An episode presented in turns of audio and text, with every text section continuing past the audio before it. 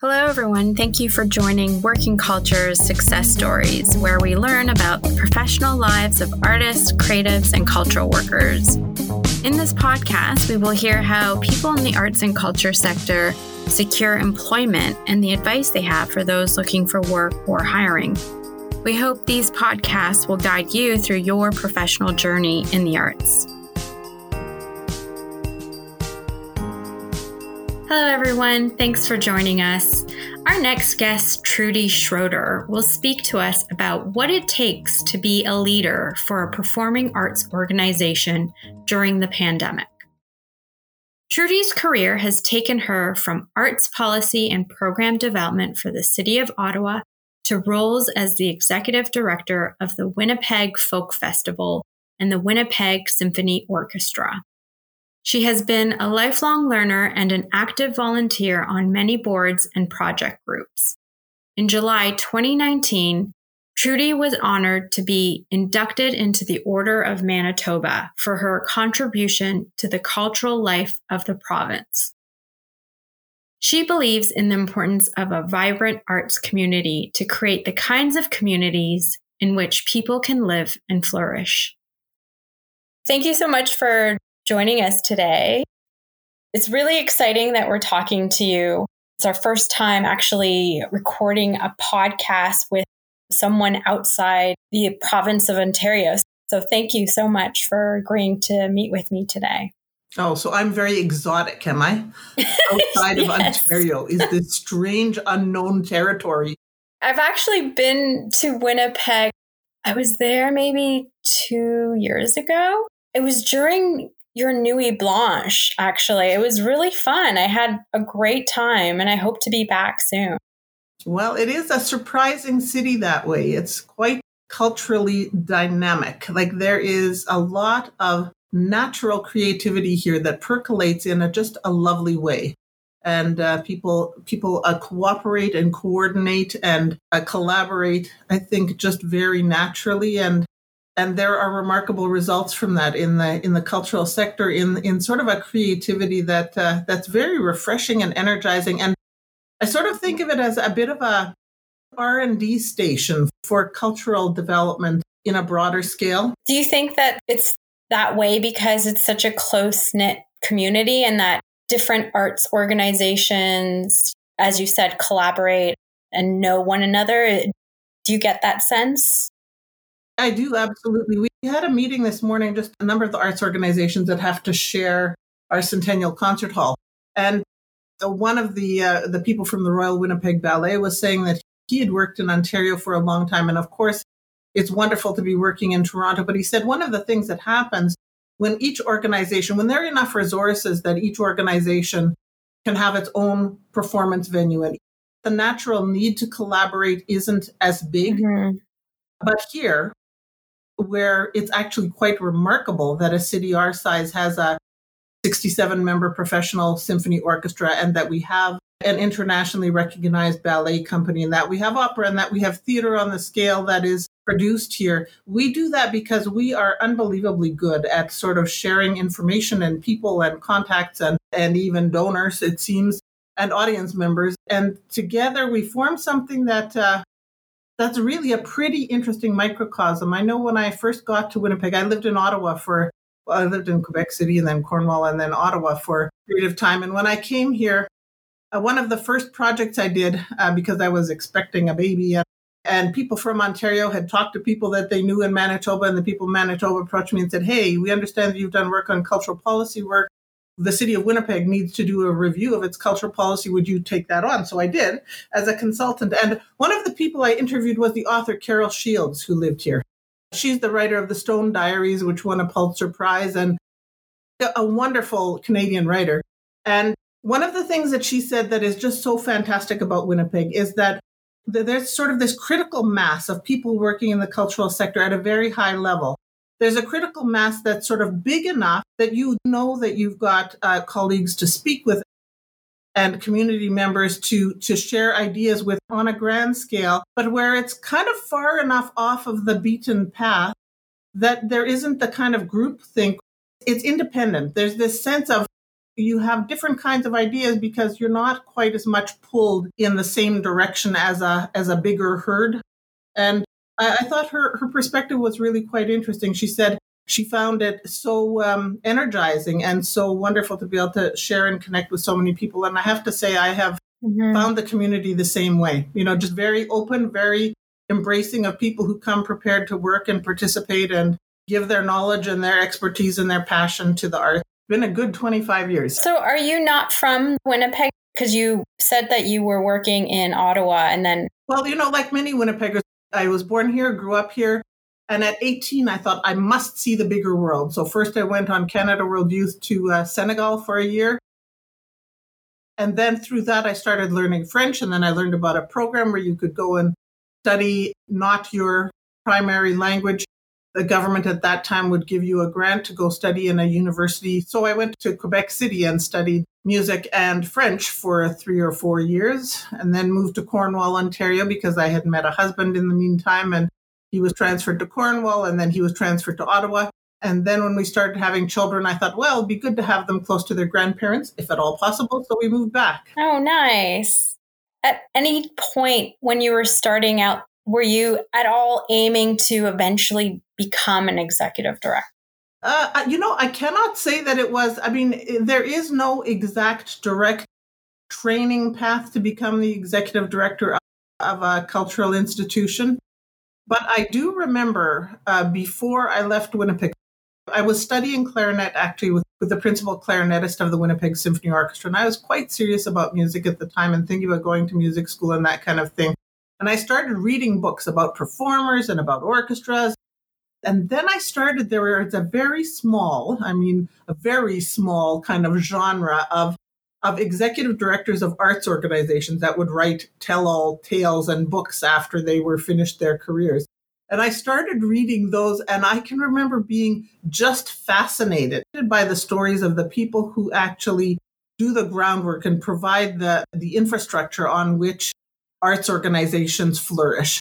And I can remember thinking at that time, wow, would it ever be amazing to do work like that? But there certainly wasn't at the time any school or program that would train you to do that.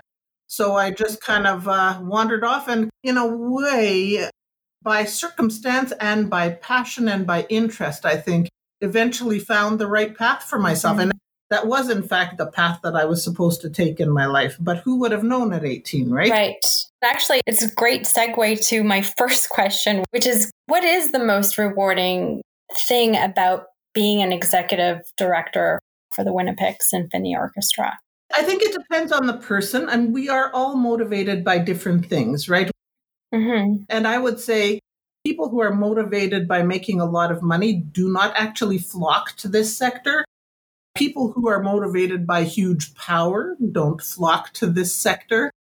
People who are intrinsically motivated by the power of the arts, like who are in fact real believers in the importance of cultural expression and people communicating with each other to make a better society and to share big ideas and to, you know, to be invigorated and inspired and energized and changed by exposure to great art, they find themselves often to this sector and and sometimes they also have organizational skills and and leadership skills that allow them to move into executive director work. But I think for me and for many of the executive directors that I've met over time, the thing that I find the underlying interest is how do we make these organizations more resilient, more relevant, more essential, more connected to our communities? How do we use these organizations and this art form to in fact make a better world and to to address some of the bigger bigger issues of our societies while also putting people into contact with great masterworks of art whether they're newly created as we often do at our New Music Festival, or uh, pieces of repertoire from four and 500 years ago, 300, 200. There's this whole canon of great artistic production that we have the privilege of creating the context in which people connect with it. That is very rewarding. And for me, the biggest satisfaction was to come into an organization that had been massively destabilized for decades and was seemingly virtually always on the brink of folding because there were huge money crises all the time. And I, I, was able to, over the period that I've been here, you know, provide a period of real stability and growth. So the budget, when I arrived, it was, I think, 5.7 million. And now, um, well, I mean, it's COVID, but if it hadn't been COVID, last year our budget would have been $11 million. So you know, essentially doubled the budget, increased the audience, connected with communities, developed programs that connected with different parts of the community that wouldn't normally have access to to cultural programs. So we started a Sistema Winnipeg program. We've done a lot of work with many different kinds of cultural groups and individuals and different places within our society, people who would not normally have financial access to orchestra work, but also another demographic that needs to be served are the, the very wealthy in your society. You know, who are the elites and what are the things that you can do within a community that uses an art form to help connect people and make them proud of their community? So those are all things that we that we look at. It's a, a very broad picture and a very what's a wonderful place to work. Well, you've been there for quite some time. You've been there for 13 years, is that right?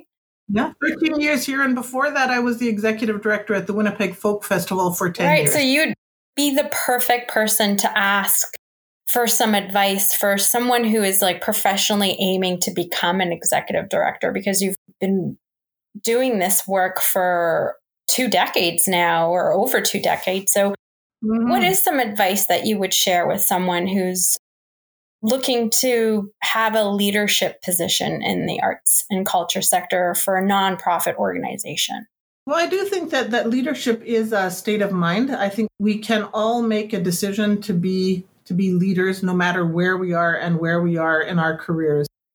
I remember in my MBA program we had a course called the CEO and the, the, the prof had a whole bunch of different, you know, chief executive officers from mm-hmm. large companies in the community come and talk. And one of them particularly impressed me. He said, that attitude of curiosity and of wanting to actually make a difference starts right as soon as you start working.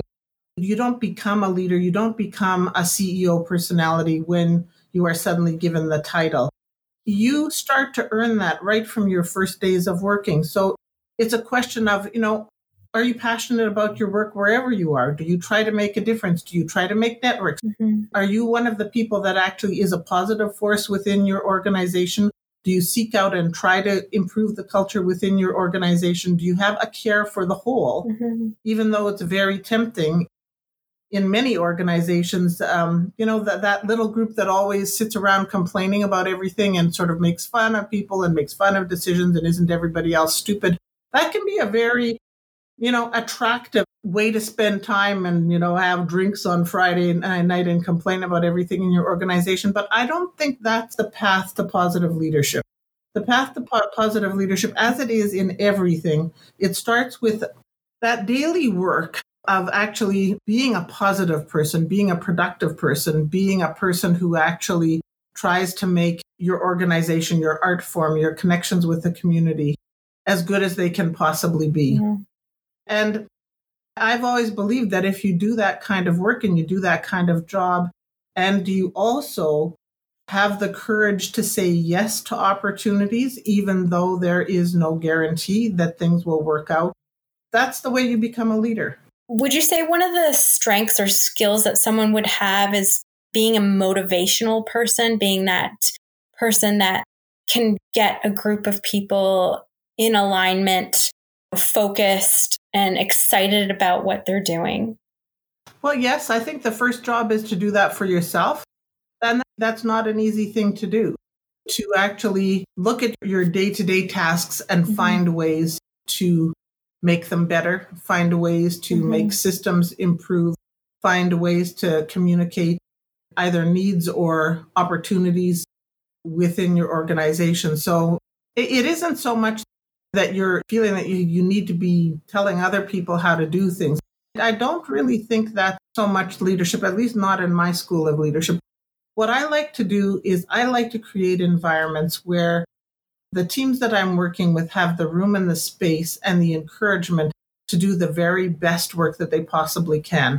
So, what I'm doing always is asking myself to do the best work that I can do but also providing space not in a direct, not in a command and control kind of way, but in an encouraging and organizational building kind of way, make the kind of space where very talented, very mm-hmm. dedicated people can do their very best work. It makes perfect sense. I feel like, especially for an arts organization that's constantly changing and working and adapting, and especially when there's like challenges like the pandemic that come along, you know, you have to be adaptable and open minded, especially towards your team and give them the room to shift and move along with what's happening. Yeah, exactly. And to experiment, mm-hmm. right? And to try things. And, you know, in the arts, we don't have nearly enough money to do this, but we have to give ourselves room to try things and sometimes fail and then try them again with a different focus or a different approach and actually seeing people flourish. You asked me before, what is my greatest satisfaction in this kind of work? I would have to say bringing people together as part of a team, giving people opportunities, watching them grow and flourish in their work, and then go on and do, you know, all kinds of things in all kinds of organizations. Because, of course, most of the arts organizations we work in don't have enough opportunities or enough different kinds of jobs that most people can't make an entire career in one organization. But your skill set is extremely transferable you can take what you've learned at the Winnipeg Symphony Orchestra and go to the Royal Winnipeg Ballet or go to a, an orchestra in another community and you develop that next set of skills. So my greatest satisfaction as a as a manager and as a leader has been to to see the way that you know young people that I, I work with have been you know going on to other kinds of things and and they they often get back in touch with me i'm, I'm always pleased to give people just a a glowing reference when they've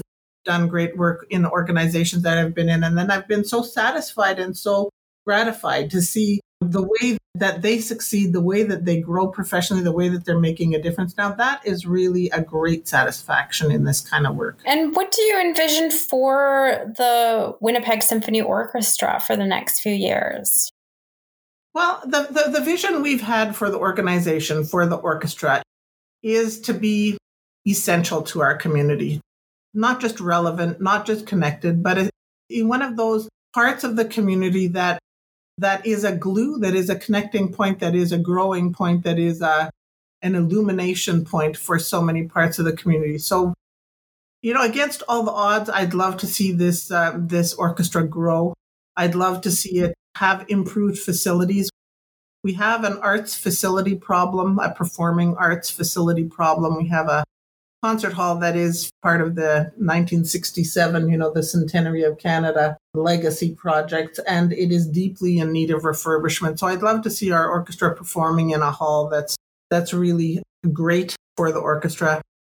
I'd like to see the arts community in Winnipeg even more connected and a renewed commitment by the by both the city and the province to to fund the arts in a in a better way that give it a, a, a little bit more of a fighting chance. I'd also like to see, I mean, one of the big challenges and opportunities that faces all arts organizations is to to serve and to connect with and to include and to provide a place, a home place for a, a much more diverse society for new communities in Winnipeg, certainly working with the Indigenous community to connect and to do better work, to make better opportunities, to celebrate the background and culture We've done a whole bunch of things over the past 13 years that I've been here, but there's there's much more to do. There's much more to do. Now, Trudy, I thought of interviewing you because I came across your posting through our working culture job board for the, the, executive director position. And I thought it would be interesting just to hear from you on the changes that are happening for the orchestra during the pandemic and what kinds of strategies you're building along with your team to see that vision happen?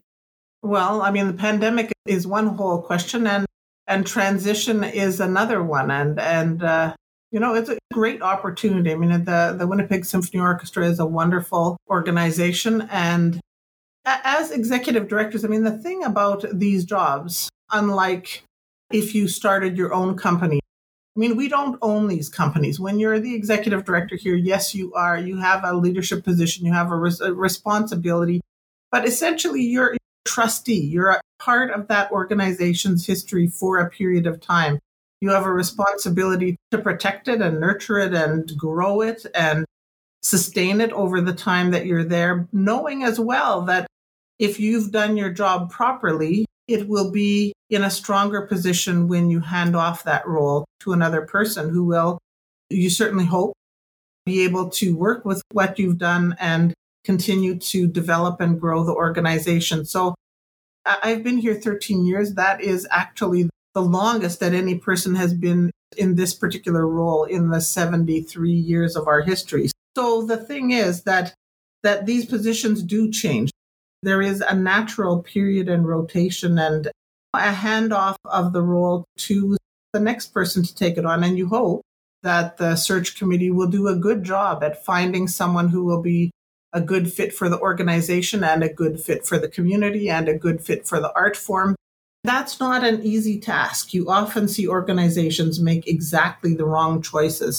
When that happens, there's a lot of turmoil in organizations because sometimes boards they're coming with their own background and their own history, and sometimes they haven't taken quite enough time to understand the arts community. And Of course, they're in a trustee role as well, and they do as well as they can with the information that they have. But as we've seen in many Canadian cultural institutions, big mistakes can be made. And boy, it puts the organization as a whole under a lot of pressure when that happens. Would you say then that's why it's so important to have a succession planning strategy along with like an onboarding strategy? And if so, what does that look like for you? Yeah, you need you need to have a succession strategy. You need to give yourself enough time to do a search that can result in a good fit and to keep going if you you know if you haven't found quite uh, quite the right fit, quite the right person, quite the right skill set. Sometimes you can be surprised by the people that actually uh, succeed massively in these roles and the people that are spectacular, spectacular disasters, shall I say. And unfortunately, there are enough of those that you sometimes wish that there were a better predictability of success in these roles. It is not, it is not easy work. And you have to be adept at so many different things all of the usual CEO functions. Plus, you have to be able to work with government and government granting bodies to actually address that whole public sector role. And then you also have to be committed to and good at and able to do fundraising as well. You're sort of operating three different kinds of organizations at, at the same time the part that's selling tickets and creating a product that you want people to to purchase and uh, the kind of product and services and programs that you want donors to feel passionate about, and also the kinds of services and community connection that the public sector is looking for as well. Each of them are really quite distinct. And I don't know any executive directors, any successful executive directors who aren't adept at understanding and generating mm-hmm. uh, success in all three of those areas. And what would you say is the onboarding process going to look like for the new executive director that comes in? Well, the plan is that they will identify the candidate and that that I will be involved in the onboarding process. As most arts organizations do, I have really quite a splendid uh, senior leadership team. We do a lot of collaborative work. I mean, there there are enough clues and systems and ways that we do things that that a person will not uh, easily be able to lose their way entirely. There are seasons that we do different parts of our work and different parts of our planning work, different parts of our selling work, different parts of our fundraising work, different parts of our government grant work that that form kind of a natural cycle that that is almost a training program in and of itself. It's not as though you come to a position like this in a 73 or 74 year old organization and you have to reinvent everything. You, you, you absolutely don't. Much of what we do works. There might be ways over time mm-hmm. that another person will want to change it, adapt, and push in in new ways and that is fantastic it tends not to be a great idea right when you're brand new with an organization to completely change it around because oddly enough there are reasons that that organizations do things the way that they do and there usually is even if it seems goofy to begin with there usually are good reasons for the way that things have evolved and the way that things are done not to say that they can't be uh, transformed over time, but it, it usually isn't something that you need to do. You don't have to, you know, transform the organization in your first hundred days. Is all I can say. Do you see that transitioning period being impacted because of the the pandemic, or how this time could change the way we do things, especially for the performing arts? And what challenges or, or ideas or new visions that someone would have to think about in a leadership position? Well, I think that there is no doubt that this is a very delicate time for the performing arts. I mean, we have been very hard hit in this pandemic. It, of course, goes against all of the main things that we do, which is gathering people. And even we, we, we have just uh, made the decision yesterday to reschedule the concert that we were supposed to do on Saturday We've been working with different smaller groups of the orchestra all year, but we've been expecting that by this point in the year we would be able to have slightly bigger groups because we thought the pandemic would be a little bit more under control. So we had a program set for mm-hmm. 40. We just still don't have people in the audience, but we've become quite good at live streaming. But even 40, when you think of 40 people, uh, you know, sort of 15 of whom are madly blowing away into wind instruments or brass instruments for 90 minutes in a row, it, it becomes actually the feeling of probably not mm. a totally safe thing to do under the situation where the, the variants are, have become a much more significant factor. So I, I guess any person coming into these roles right now would have to be unbelievably adaptable, um, courageous, willing to see new opportunities, a very good advocate for the art form with the public uh, sector. That advocacy role, I think, will be will be really big, both in terms of you know communicating the value. There will be so many stresses on our society. I mean, we we are just in the middle of this whole pandemic battle. I would say we've sort of gone through a first couple of phases, but I, I, don't think the full extent of the economic fallout has hit our society yet, has hit our communities, has hit our cities, and has hit our governments. I mean, a lot has been expended to prop many things up so everything doesn't collapse right right away.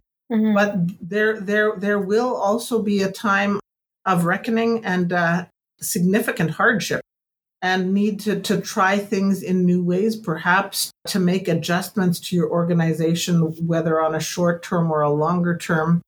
There will be needs to plan in extremely adaptable ways. I mean, for this year, we had basically three plans and we kept adapting. The, the artistic program was adjusting virtually every week. I mean, we looked the other day at the season brochure that we had prepared for the season that we thought would be our 2020 21 uh, season. And really, nothing that we said we were good. We didn't do anything that we said we would do. do you think?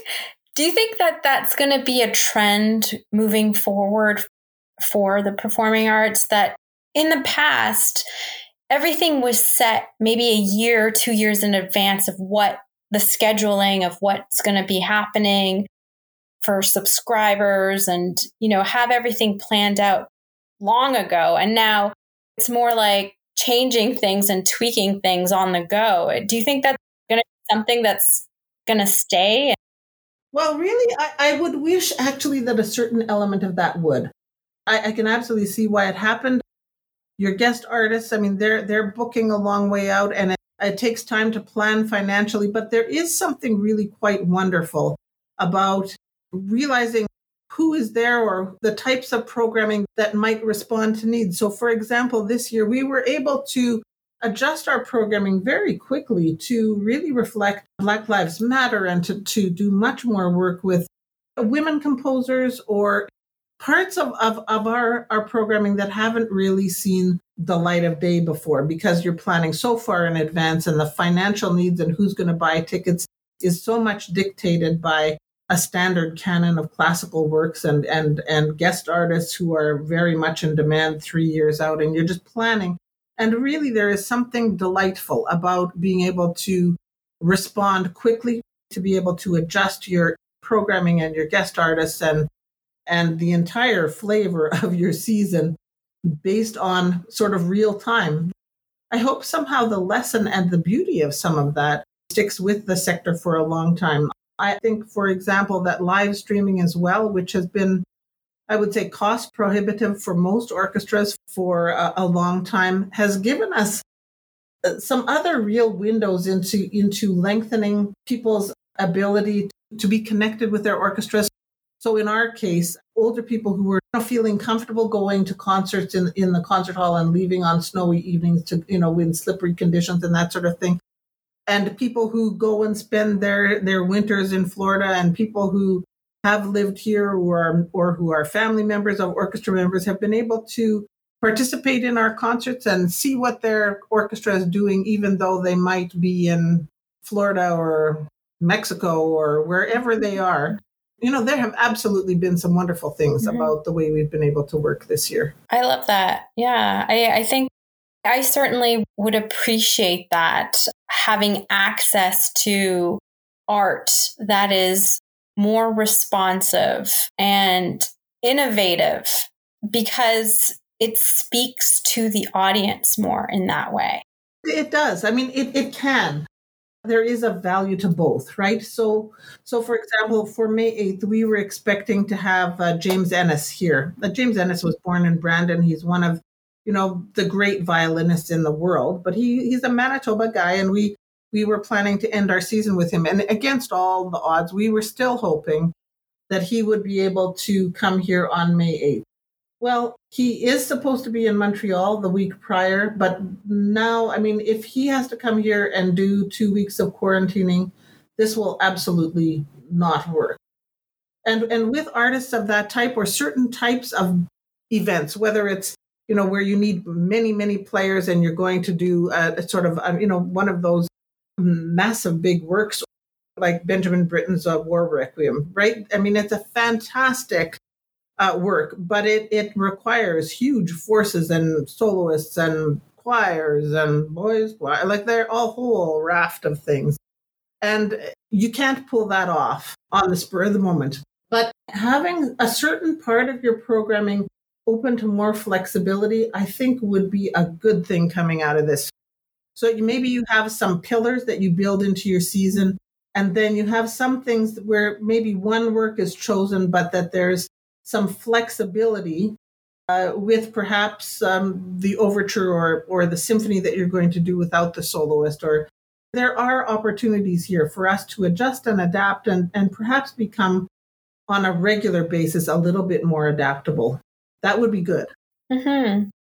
now in your bio it says you feel that it is important for a community to have access to top quality live music experiences what do you see happening for yourself professionally to ensure that that exists? Well, I, th- I, think certainly I remain very committed to the sector. I've been I've been working in this field for a long time, and I want to be able to use my skills and my contacts and my knowledge and my history to encourage in the field to do project work, perhaps, or or some of the the connect the dots pieces that have never been quite good enough or some facilities work. So, how do I see that happening? You know what? I've always thought of all of our cultural organizations, we've got almost a dual responsibility. We have the responsibility to bring the best in the world, the most inspiring things we can possibly find and afford, to bring those to our community. Like, so that within our community, there is the possibility to go and see Itzhak Perlman or to go and see Dawn Upshaw or to go and see Yo-Yo Ma right in your own community.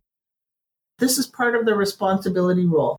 But on the other side of our responsibility role, we have a responsibility to always be seeking to nurture local talent here, starting mm-hmm. at every level, to find those bright lights and to give them their first stage. So James Ehnes had his first performance with the professional symphony orchestra, it was with the Winnipeg Symphony Orchestra. As it was for Andriana Chuchman, who's a, a wonderful soprano making, you know, waves around the operatic world, and Tracy Dahl, and various, you know, various instrumentalists of, of, of, of every type, uh, and soloists. And so our job is to nurture the talent that will, in fact, become great talents for the benefit of the whole artistic world. And it's also our job to bring the best of the world there. I, so if you can see what it is, it's both building and it's presenting. And that's a very interesting dynamic and always being aware that all of us, I mean, all Canadian orchestras, actually all Canadian arts organizations, uh, uh art forms of all types, we are all connected to an international world of art. There are international standards for the performance of art. Our job is to do the best that we possibly can within our communities to present art that is on a standard that that reflects well for the art form, to advocate for the for the future of that art form itself, for both the history of the art form, but also for new production. These are all all they're living art forms. So in Winnipeg, we have the New Music Festival, which is a very dynamic it's one of the best showcases of Canadian newly composed work, as well as the best of new music from around the globe. And continuing to push the art form into what, what will be the next iteration of the use of this of this instrument, which is a, a symphony orchestra. So it's, it's, lovely work. It's it's challenging, and I, I, I certainly expect to be engaged in this. I've never been a person who's been dreaming of retirement per se. That hasn't been. I just I, I, like working. I like solving problems. I like meeting with people. I like I like making a difference. I like connecting with my community. And I I don't for one second expect that that will stop. And I certainly hope that I'll be able to remain in ways that are appropriate in engaged with the Winnipeg Symphony Orchestra to help and to uh, be the best cheerleader ever. That's wonderful. How can our listeners learn more about the orchestra even maybe connect with you to see where you're going next or what amazing things you're going to be doing next for the arts sector? Well, um, our website is a great is a great resource. So wso.ca, and you can connect to me through our website. There's a place where you can send a message. It goes to our communications department, and they forward on to me, and then I will respond. So if people want to uh, you know, have some questions about about careers in this area, I'm always happy to talk. I really love mentoring, you know, young young people who are considering or young or even middle aged or older people who are in a situation where they're looking at this kind of work, or if they have questions about what I've done or my approach to uh, to leading an arts organization, I am very happy to speak with them. And even once I'm no longer here, the, the communications department will be very pleased to forward it on to my uh, to my personal email. Wonderful. Thank you so much, Trudy, for taking time to speak with me. I really enjoyed our discussion and I hope to visit again Winnipeg soon once we're able to travel. And I'll certainly look out for what's coming up next uh, for the orchestra. Yes, we'll try to come Try to come at the new music festival time at the Winnipeg Symphony Orchestra. It's also a time when Winnipeg really has learned how to embrace its winter and have started to use the river, the frozen river, the very long frozen river, as I mean, it's almost like those old paintings. I don't know if you saw have seen those those Bruegel paintings of of sort of life in the Netherlands when there were just all these, you know, people having parties and events mm-hmm. out on the ice when there would be ice on the on the river.